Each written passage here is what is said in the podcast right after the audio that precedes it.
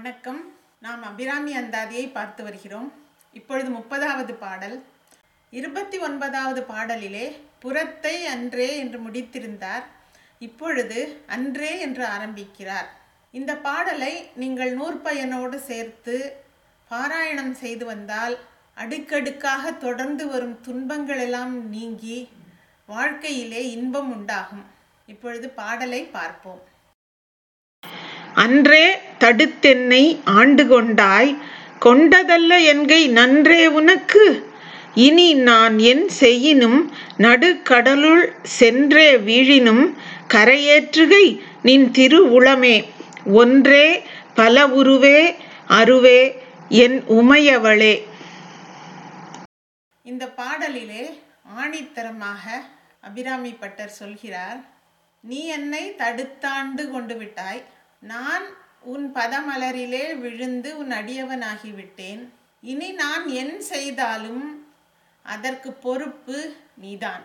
அதில் உண்டாகின்ற செயல்களுக்கும் அந்த செயல்களின் விளைவுகளுக்கும் ஆதாரமாக இருக்கப் போவது அன்னையே என்பது இந்த பாடலிலே அவர் கருத்தாக சொல்கிறார்.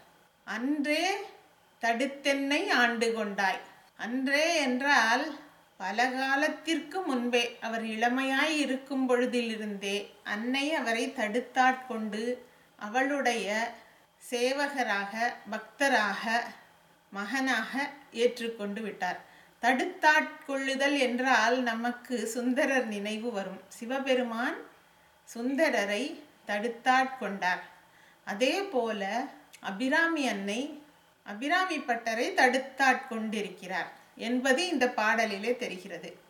நீ அப்படி தடுத்தாட்கொண்டு விட்டதனாலே நான் செறிந்தேன் நின் திருவடிக்கே திருவே என்றுதானே வாழ்ந்து வந்திருக்கிறேன். ஆண்டு கொண்டதல்ல என்கின் நன்றே உனக்கு. நான் அப்படியெல்லாம் உன்னை ஆட்கொள்ளவில்லை. உன்னுடைய செயல்களுக்கும் எனக்கும் சம்பந்தம் இல்லை என்று சொல்வது உனக்கு நன்றாக இருக்குமா? என்னுடைய எல்லா செயல்களிலும் நீதான் என் உடனே இருக்கிறாய் என்பதுதானே உண்மை என்று இங்கே அன்னையிடமே கேட்கிறார் அபிராமி பட்டர். அந்த அளவுக்கு அவர் உரிமையோடு அன்னையின் பாதங்களிலே சங்கமமாகி இருந்திருக்கிறார். இனி நான் என் செய்யணும் என்னுடைய செயல்கள் எல்லாமே ஏனென்றால் நின்றும் கிடந்தும் இருந்தும் நடந்தும் உன்னையே நினைத்து கொண்டிருக்கிறேனே நீ இல்லாமல் வேறொன்றை எப்படி என்னால் செய்ய இயலும்? செய்ய இயலாது. எனவே நான் எது செய்தாலும் அதில் நீயே இருக்கிறாய். நடுக்கடலுள் சென்றே விழினும். நான் போய் கடலில் விழுந்துட்டேனாலும் அது உன்னுடைய செயல். என்னுடைய செயல் அல்ல. நீ அதை செய்ய வைப்பதால் தான் நான் செய்கிறேன். என்னுடைய சொந்த விருப்பத்தினாலே நான் செய்யவில்லை. இந்த பிறவி பெருங்கடலிலே இப்பொழுது விழுந்திருக்கிறேனே அதுவும் என்னுடைய செயலா? உன்னுடைய செயல்தானே. எனவே இதிலிருந்து காப்பாற்ற வேண்டியது உன்னுடைய கடமை. என்று இந்த இடத்திலே எதற்காக அவர் மீண்டும் சொல்கிறார் என்றால் அமாவாசை என்று பௌர்ணமி என்று அவர் ராஜாவிடம் சொல்லிவிட்டார் அல்லவா? தியானத்திலே இருக்கும் பொழுது அன்னையோடு இருக்கும் பொழுது அன்னையை சிந்தித்து கொண்டிருக்கும் பொழுது அவர் அறியாமல் அவர் வாயில் வந்த வார்த்தைகள் அவருடையது அல்ல. அதற்கும் அன்னைதானே பொறுப்பு. எனவே என் செயல்களுக்கெல்லாம் நீதான் பொறுப்பு. இப்பொழுது இந்த உரிமேல் நின்று கொண்டு நான் அந்தாதி பாடிக்கொண்டிருப்பதற்கும் நீதான் பொறுப்பு.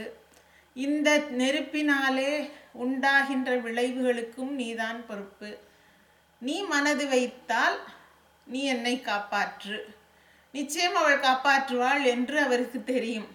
தெரிந்து கொண்டேதான் சொல்கிறார். இது உன் செயல். அதைத்தான் நான் செய்கிறேனே தவிர இது என் செயல் அல்ல. என்று தீர்மானமாக சொல்லி இந்த பாடலிலே அழகாக அன்னையின் தன்மையை அடுத்து பாடுகிறார்.